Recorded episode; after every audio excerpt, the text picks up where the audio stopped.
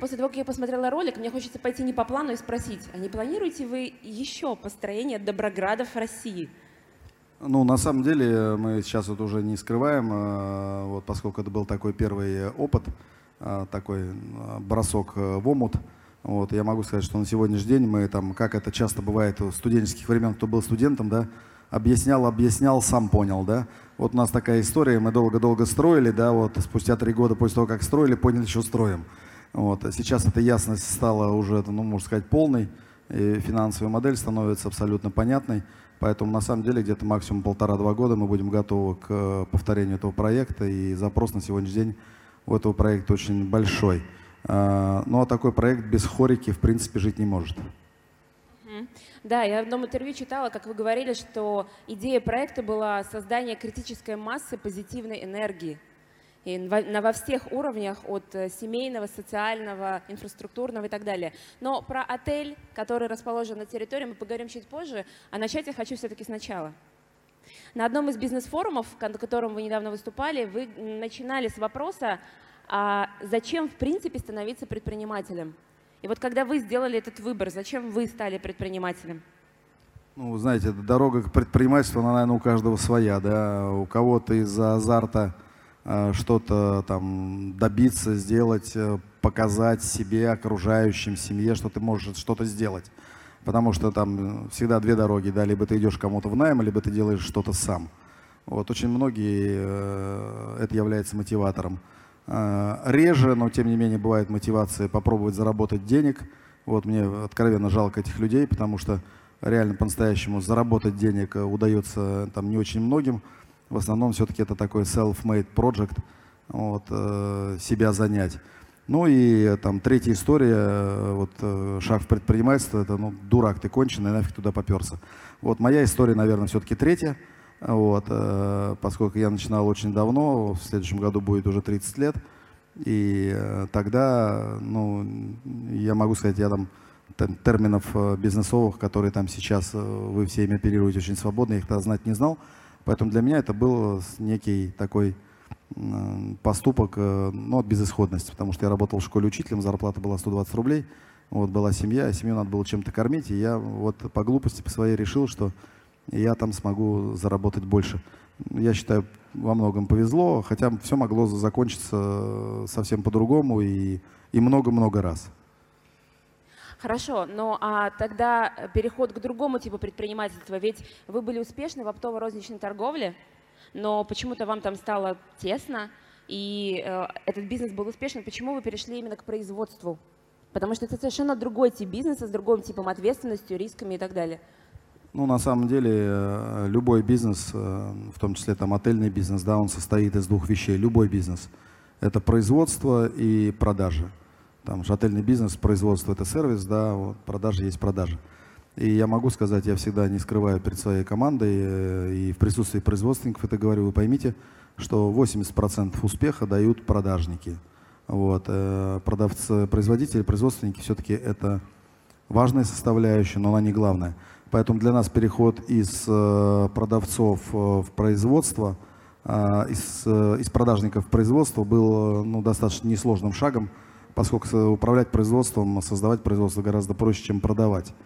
Это как бы первая история. Вторая история, поскольку я человек советского времени, а, то у меня а, в моей памяти а, продавцы всегда э, шли на одной строчке со словом «спекулянт». Вот, потому что в советское время... Особенно в то время. Да, если что-то продавал, ты спекулянт. Да? И мне было стыдно продавать, вот, э, потому что надо мной это вот, ореол как бы такой вился, и я там, а, чтобы доказать своим родителям, что я, блин, не спекулянт, а еще могу что-то делать, вот поэтому пришлось создать производство. Хорошо, но а почему тогда компания Аспона стала лидером рынка? Потому что в определенный период, там более 50% рынка, какие принципы помогли, учитывая, что вы не являлись изначально профессиональным предпринимателем, да никто тогда не являлся, да, и все по ходу э, узнавали, практиковали, исследовали – ну, здесь э, все на самом деле банально просто. Вот, э, ты достигаешь э, тех целей, которые ты перед собой ставишь. Если ты с тобой не ставишь цели выиграть войну на рынке и быть первым, ты никогда в жизни туда не придешь. То есть само по себе течение тебя туда не вынесет. Вот, я поэтому всегда, и там и свой личный опыт, он так у меня сложился, и э, очень часто советую, когда такие вопросы задают, я говорю, ставьте сразу амбициозные цели, пусть они вам покажутся дурными вообще, просто капец. Я могу сказать, я много раз видел, ну не видел, я чувствовал, хотя если побернулся назад, наверное, и увидел, когда я там команде очередной, своей команде какой-то очередной проект начинаю озвучивать, я думаю, у виска они крутили не один раз. Вот. Но потом это вот э, история а, как правило, проходит, что команда проверяет меня на там точно желание, ты точно этого хочешь? Я говорю, да, я точно этого хочу, мы должны это сделать. Вот, они какое-то время сопротивляются а, активно, потом какое-то время пассивно. Вот, когда понимают, что как бы выбора другого нет, они начинают это идти делать. Поэтому э, я помню 2000, наверное, первый или второй год, э, команда собралась, я сказал, мы должны э, российский рынок товаров для сна сделать э, своим, полностью забрать на нем контроль. Ну, прошло, в принципе, где-то лет, наверное, 8 или 9, и мы это сделали. Хотя, когда эти были слова произнесены, э, наша доля на российском рынке и рынке СНГ была меньше полпроцента. И спустя 8 лет, 7 или 8 лет, она уже была 50. Вот. Это на самом деле вопросы задачи, амбиции. Вот очень многие ставят перед собой короткие задачи, а вот завтра мы а, там вырастем в следующем году, то, то есть в рамках бюджета, да, мы вырастем там на 15%, окей, круто, да. Ребят, все это здорово, но это тактика. Вот. А в бизнесе а, реально заводит только очень большая история. И даже не то, что нас заводит, понимаете, она, она а, вот эта идея, как флаг такой, поднимает руководитель флаг, да, и вся команда, они не теряют э, ориентиров в пути. То есть все делают сегодня, еще далеко до той цели, но каждый раз ты видишь, что ты идешь к этой цели. И если сегодня что-то не получилось, свернулось, ты видишь, что все равно цель осталась, и туда двигаешься. Это вопрос личных амбиций, вопрос личного азарта и э, вопрос тимбилдинга на самом деле. Um, в 2004 вы подписали контракт с Икеей. Это было, было частью плана?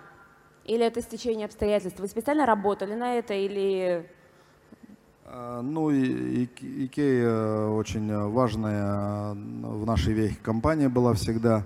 Да, мы сознательно шли к тому, чтобы подписать контракт с компанией Икея, но надо понимать, что как бы э, главная цель это не объем продаж, это не получение прибыли. Просто компания Икея со своим глобальным мировым experience ом – является очень жестким покупателем.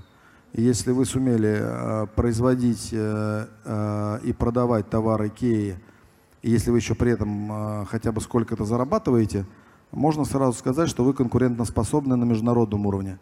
Э, основная проблема в бизнесе очень часто звучит, мне задали один раз вопрос, у тебя хорошая компания или плохая? Я говорю, блин, у меня классная. Они говорят, почему? Блин, смотри, какая классная такая. Они говорят, слушай, ну ладно, хорошо, давай теперь объективно, да?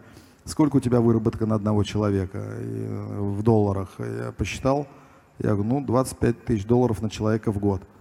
Ну, да, у тебя, конечно, неплохая компания. Я так улыбаюсь в ответ э, американцам, да.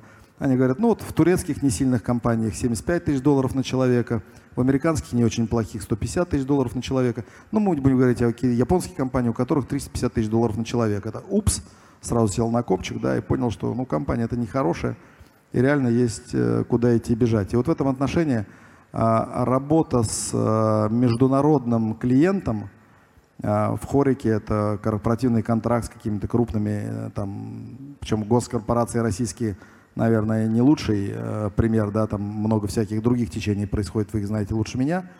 А вот, предположим, контракт подписать с международным а, покупателем глобальным, мировым, да, Э, я могу сказать, значит, если сумели это сделать, значит, вы, а, умеете производить продукт, который продаете, и вы умеете его продавать.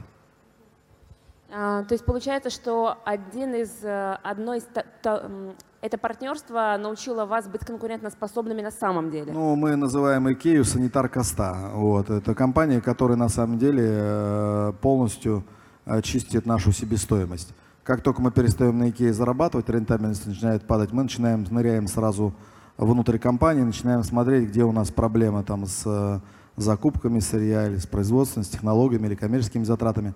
Потому что Икея никогда не купит на рубль дороже, чем она может купить в другом месте. Вот, э, отсюда много мифов о том, что компания Икея жестко давит. Компания Икея жестко не давит. Любой на его месте поступил бы точно так же. Компания Икея обладает огромным закупочным молотком, и она имеет право требовать лучшую цену на рынке. А ты попробуй доказать, что ты лучший партнер на рынке. Это очень сложно.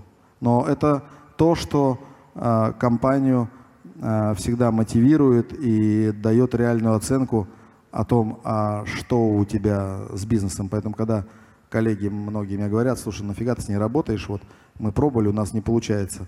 Там они такую цену хотят покупать, у нас там ничего не получается. Я говорю, слушай, у себя сначала посмотрите, вот, а потом уже какие-то вопросы с компанией Ikea. Хорошо. 2006 год. Пожар. По сути, вы потеряли на тот момент полностью все производство, и э, сумма ущерба была 25 миллионов евро. Э, что позволило вам, вот вам как руководителю, э, человеку, который, на которого в этот момент огромное количество сотрудников, партнеров смотрит в этот момент, сохранить не знаю, самообладание, трезвость ума, и вообще ну, вы его, ну, я предполагаю, что сохранили. Что вы испытывали в этот момент и как вы пошагово пошли дальше из этой ситуации? Ну, тут история на самом деле простая, то есть, э, в принципе, кризисные ситуации, да, в этом случае управляющая компания из разряда операционного руководителя становится кризис-менеджером. Кризис на всех фронтах. Нет производства, нет денег, нет проблемы с клиентами, проблемы со страховками. Ну, в общем, все, что только можно собрать в бизнесе, все есть. То есть мы за одну ночь потеряли а, все, что создавали предыдущие 15 почти лет. А, ну а дальше же рефлексы. Ну а что делать? Есть два варианта. Либо пробовать. Э, Грести, либо... Да, да, либо, либо ложиться. Ну, как-то ложиться вроде не, не, не в наших правилах, поэтому, в принципе, начали выгребать. Поэтому первое, что было сделано, это прямо ночью, было в 4 утра, собрал всех заместителей, вот, сказал, чтобы каждый забыл про свой функционал операционный, какой он есть у каждого на этот день, там, коммерческий, финансовый, маркетинг. Забыли все функционалы, в принципе, перераспределил обязанности. Ты отвечаешь за а, решение вопросов с финансами, ты решаешь, отвечаешь за страховки, ты отвечаешь за Э, финансирование, ты отвечаешь за э, работу с поставщиками, э, работу с клиентами и так далее, и так далее. То есть первое, что сделал, это перераспределил обязанности менеджмента. Трезвость ума, ну, ум был, трезвости не было.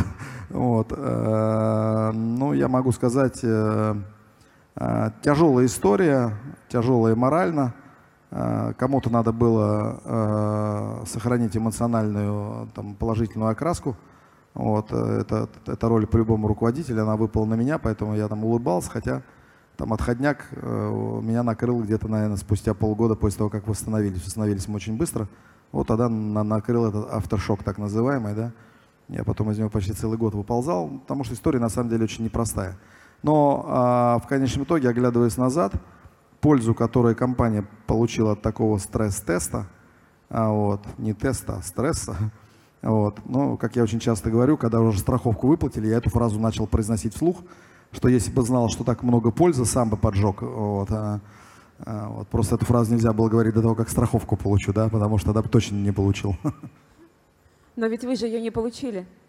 Мы страховку получили, да, но это тоже отдельный кейс, это непростая история. Бизнес страховых компаний заключается в двух вещах. Первое, как можно больше продать страховок, и второе, как можно меньше заплатить по страховым случаям. Поэтому нам э, на первой же беседе объявили, что ну, как бы такие большие деньги. Вот, до сих пор для этой компании, которая находится в топ-3 российских страховых компаний, для них до сих пор это убыток номер один за всю их историю, но им пришлось заплатить.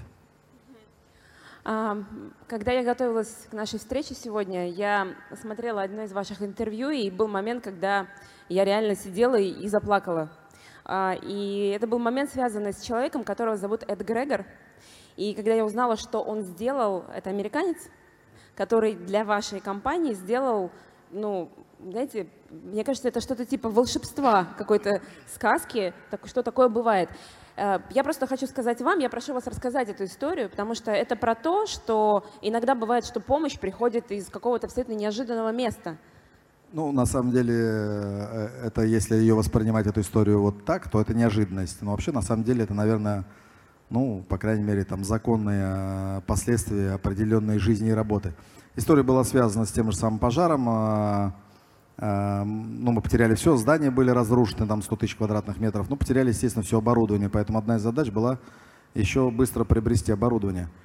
Э, само по себе быстро приобрести оборудование, кейс не очень сложный. Обычно поставщики оборудования э, обращаются к ближайшим покупателям и просят их, в связи с чтобы с клиентом произошла такая проблема, отказаться от своих регулярных поставок. Кто-то заказывал оборудование для расширения мощностей. И, в принципе, обычно в течение трех-четырех недель они э, сообщают, что у нас есть весь комплект оборудования для тебя, мы за раз его собрали.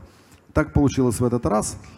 Вот, я говорю, все, спасибо огромное, вы так здорово помогли. Вот, ну, потом, когда дело дошло до контракта, мне говорят, вопрос, а платить-то как будете? Я говорю, слушай, ну, как платить-то? Я плачу, ну, я вот уверен, через 9 месяцев все плачу. Он говорит, слушай, ну, блин, так не, не бывает, да, то есть надо либо там, я не знаю, там, гарантии банка, там, или еще что-то. Я говорю, слушай, ну, какой сейчас ты российский банк под эту головешку сгоревшую, да, там, э, рубль даст, не говоря там о там десятках миллионов долларов.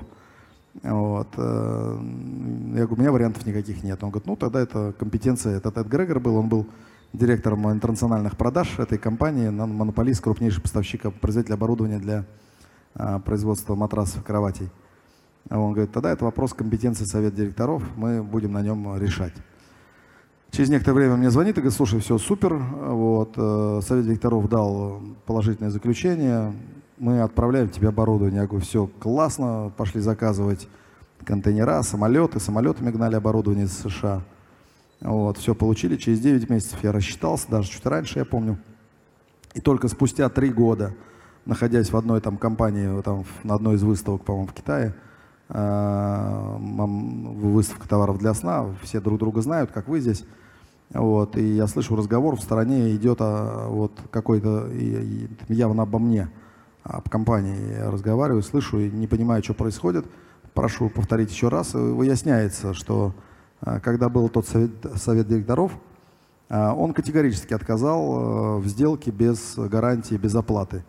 И тогда этот э, человек, директор интернациональных продаж, Эд Грегор, выступил перед советом директоров и сказал, что он готов заложить свое имущество вилл в Калифорнии, во Флориде, плюс коллекция ретро-автомобилей э, как э, залог того, что компания Аскона заплатит в течение 9 месяцев полностью э, стоимость контракта. А они сказали, окей, хорошо, если ты хочешь так рисковать, тогда мы согласны соучаствовать в этом риске. Вот. Я об этом узнал спустя три года. Вот. И как выяснилось, что вся тусовка мировая матрасная знала, как бы я об этом не знал. Вот. Да, это был такой серьезный поступок. не знаю, там, я даже не знаю, был ли бы у нас тогда план «Б», на самом деле, если бы это не случилось. Но почему я называю это следствием все-таки, а не совсем чудо? А, я все время, сам управляя компанией, всегда исповедую признак, принцип абсолютной открытости и откровенности а внутри своего коллектива, внутри своей команды, а внутри своих конкурентов и внутри своих партнеров, поставщиков и покупателей – Потому что когда ты перед ними прозрачный и понятный, им очень легко сориентироваться, принимая в отношении тебя какие-то решения. Ты прогнозируемый. Ведь очень часто мы сами смотрим на кого-то, и мы такие кейсы для кого-то решали. Если для меня человек понятен, я вижу, что у него нет второго дна. Вот он передо мной, мы давно работаем, я знаю, какой он по своей сути. И это может хеджировать определенное количество рисков по принятии каких-то решений. И если ты играешь э, в закрытую коробочку, вот, я такой, весь вот такой, и у меня там еще внутри что-то и что-то, надо понимать, что вот э, в аналогичных ситуациях такой бы истории не произошло ни за что. Никто не зная тебя лично, не понимая твоего характера, твоей мотивации, твое по к людям, к бизнесу, к Богу, я не знаю, к чему угодно, да, вот. Ты в этом случае становишься субъектом непонятным, и это повышает риски. Благодарю вас за э, вот объяснение, почему эта история не является э, волшебной, потому что это очень как раз близко к моей теме, да, я занимаюсь темой личных брендов, и вот то, что вы говорите, принцип открытости показать, какой ты есть на самом деле, чтобы мир, поставщики, партнеры, сотрудники, клиенты, чтобы они видели тебя, видели ценности, которые ты разделяешь. Конкуренты. И конкуренты тоже, потому что с конкурентами а, ты же создаешь общий рынок, правильно? Хорошо, а вот ваша история с конкурентами, а, как отреагировало вообще сообщество российское конкурентов? Была ли какая-то поддержка или ну, это тоже история с, с того же пожара, когда, как бы, понятно, все вопросы какие-то порешали. Вот, остался главный вопрос, э, но все равно, как ни крути, как быстро мы машину не разворачиваем, а, а ну, там, лак два месяца мы, там, три месяца получаем, когда наши покупатели а, без продукции, а, и собственные розничные сети, и а, дилеры, а мы уже, ну, к пониманию, уже держали порядка около, наверное, 44-45% рынка. Это огромная доля. И, э, а, как, а как быть, как вот просидеть без товара, вот, когда ты являешься крупнейшим продавцом?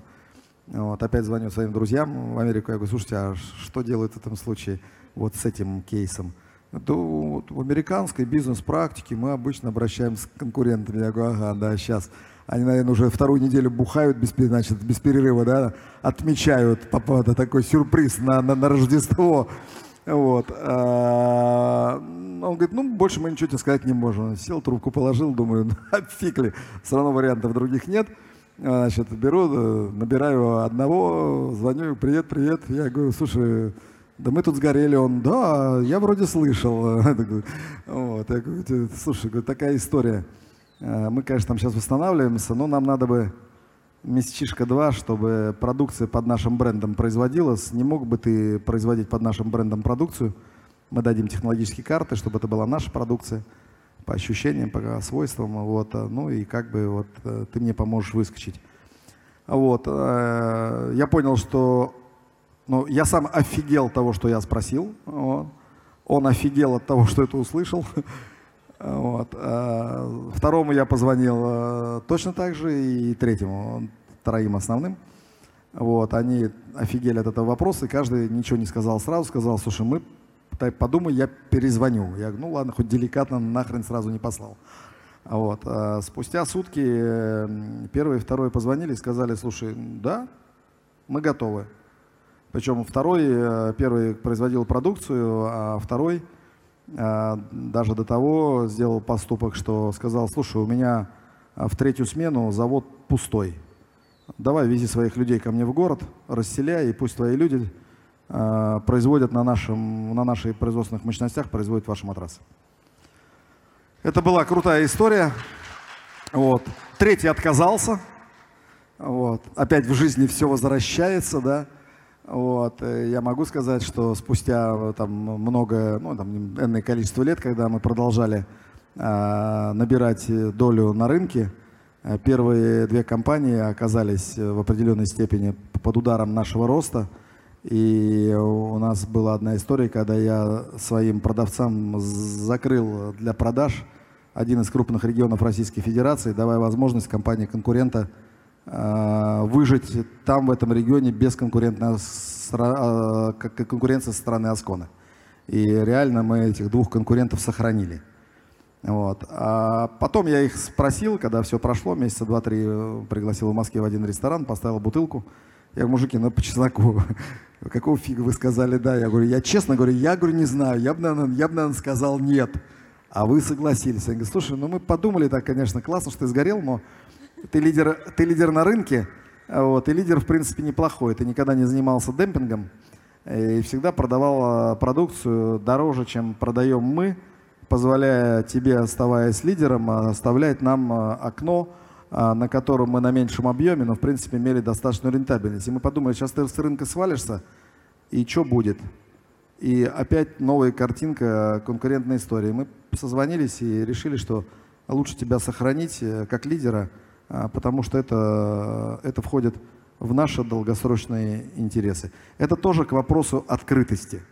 Да, то есть я был понятной для них фигурой, и я много лет назад, мы общались, я много лет назад говорил, что я никогда в жизни не принимаю э, демпинг как инструмент борьбы на рынке.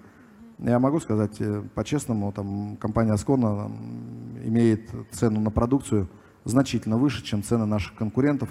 А то, что мы еще продаем их больше, это вопрос просто качественной работы маркетинга и продаж. Хорошо. И вы лидер на рынке, первое место, и все-таки в 2010 году вы, ну, скажем, выходите, уезжаете, отправляетесь в путешествие, да? Не, просто продаю часть бизнеса, забиваю на все и говорю, хорош нафиг. Ну, ну, ну я пытаюсь деликатно сказать именно это. А, почему, опять же, то есть э, следующий, знаете, я наблюдаю какую-то вот последовательность определенных переходов ваших. Это тоже переход? Не, ну э, это естественно. То есть э, тот флаг, который подняли, мы должны стать первыми на российском рынке, он стал. Да. Ну и, собственно говоря, и что там дальше там у тебя там больше доли, меньше доли, интереса особого нет. Э, мы посидели, подумали насчет того, там может флаг бросить там э, в мире, э, первыми стать. Но меня история эта эмоционально не завела. Какая разница? Первый в России, первый в мире. Вот, в принципе, тоже понятный кейс, с которым точно тоже можно справиться. И там, к слову говоря, мы там, два года назад эту историю приняли, и сейчас, и сейчас мы начинаем покорять уже мир. Вот, нам далеко до первых. Вот. Ну, я думаю, что эта история точно так же свершится. Вот, э, я потерял интерес, э, потому что мне лично интересно только там кейсы такие, вау, там понесла с душа в рай, да. А вот, э, и я поэтому говорю, ну все, хорош, я поработал, пошел отдыхать. Вот, но поддыхал полгода, вот, наверное, все больше, больше не сумел, тошно. Вот, поэтому вернулся. А, я почитала такую фразу, вы сказали, я хотел заняться проектами, от которых башню сносит. И как вот в этой концепции родилась, это же где-то там в путешествии родилась идея Доброграда? Uh, ну, нет, идея Доброграда, она пришла конкретно в России. Вот, а, а, а, ну, а получилось так, когда через полгода вернулся, а, вот, я понял, что мне там было эти полгода очень комфортно, там в одной хорошей стране. Вот, но мне там чего-то не хватало. Вот, я вернулся сюда, в Россию, и понял, что мне здесь очень здорово. Ну, блин, тоже что-то не хватает. Вот я уселся попробовать понять, блин, что это за фигня такая, вот это что это, патриотизм или что? Вот. Ну, в конечном итоге понял, что история в другом. История в... Ну, знаете, я в Белоруссии был э, в советское время, и потом спустя, там, вот, ну, может, лет 6-7 назад, вот меня поразило это ощущение. Я энергетически очень чувствительный человек. Вот Беларусь живет гораздо беднее, чем Россия но уровень счастья у них гораздо выше, чем у нас. Вот. Они сохранили идеологию, вот у нас была в советское время идеология, можно в нее там кидать все, что угодно, камнями, бухарями, да, но какая-то идеология должна быть, вот как в бизнесе должна быть какая-то идея, куда мы идем, да. Она может не получиться, но на протяжении пути она по-любому дает человеку какую-то уверенность, ну, что это будет или что это может быть, и это какая-то уверенность и гарантия в завтрашнем дне, в послезавтрашнем дне, потому что именно уверенность в завтрашнем дне создает чувство комфорта.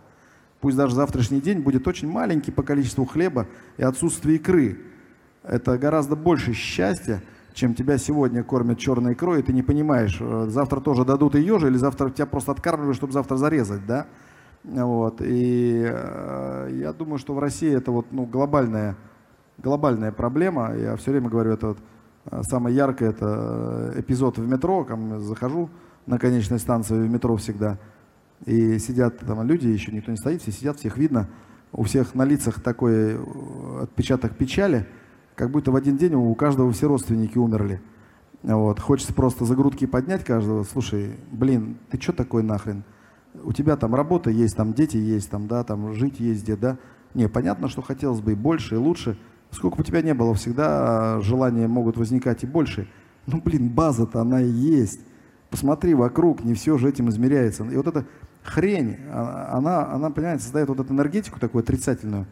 И мне в этой энергетике очень, блин, противно находиться.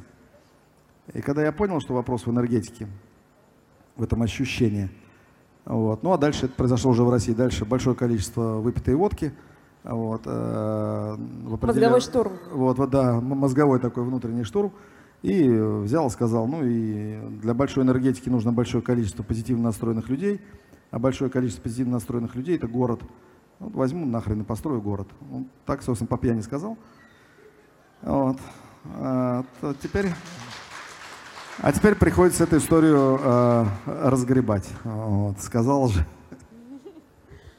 И Скажите, а для реализации проекта Доброграда э, вас та команда, которая была с вами, вот они такие, и теперь мы строим город? Или у вас нашлись новые единомышленники, новая команда? Э, нет, э, ну, город так и продолжаем строить, как сразу сказали. Команда, ну, была сначала первая уверенность, что команда, которая выросла со мной в Асконе, сейчас сможет построить и город.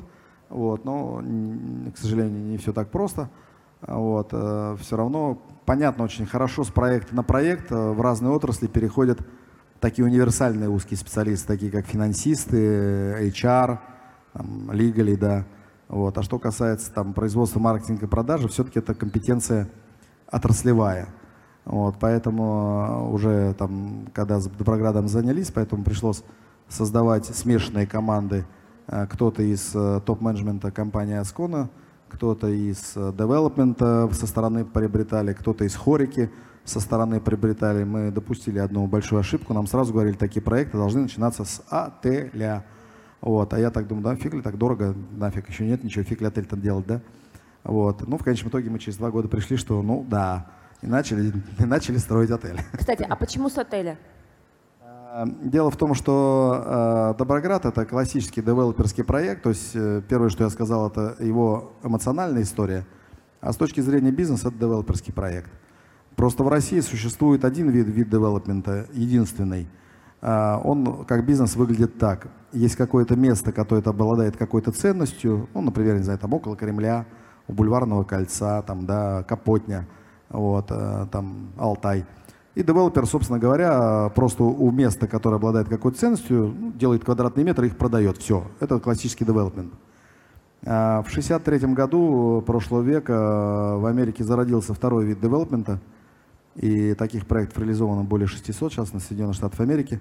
Когда девелопер придумывает ценность, в чистом поле эту ценность создает, а потом около этой ценности продает квадратные метры. Вот такой девелопмент наоборот. В России э, никто просто до нас этого не делал. Вот, а мы начали э, в чистом поле с ценностей, которые позволило бы нам получить э, тот энергетический комфорт для людей, которые там проживают. Как правило, это небольшие города, численностью там, до 50 тысяч населения, достаточно узконишевая аудитория – но когда ты берешь э, даже 1% со 140, 140 миллионов населения страны, да, вот, э, это получается там, более чем на один город. Вот. Первый город, кстати, который был сделан таким образом в Америке, почему это называют 63 год, как бы год основания этого вида девелопмента, это город Палм Спринг. Вот, мы об этом не очень часто рассказываем. Это город, который был построен для геев и лесбиянок, которые тусят в Голливуде, они все время пытаются жить как немножко обособленно. Вот, и девелопер какой-то так подумал, что они там по углам на Родео Драйв друг от друга прячутся, да, давайте-ка мы им в пустыньке построим городишко, и пусть они там Содому Гамору устраивают в любом варианте, в каком хотят.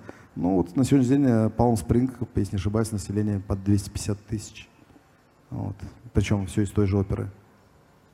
Хорошо. Тогда если э, резюмировать идею Доброграда, ну вообще название говорит само за себя, добро во всех смыслах, да, но вот э, с точки зрения маркетинга, да, э, как вы позиционируете этот город? При том, что, если я правильно помню, вы планируете, чтобы город был не более 50 тысяч человек, да, в перспективе? Угу. Ну, мы выбрали, понятно, я еще раз возвращаясь к моим там предыдущим словам, а объясняли, объясняли, сами поняли, да?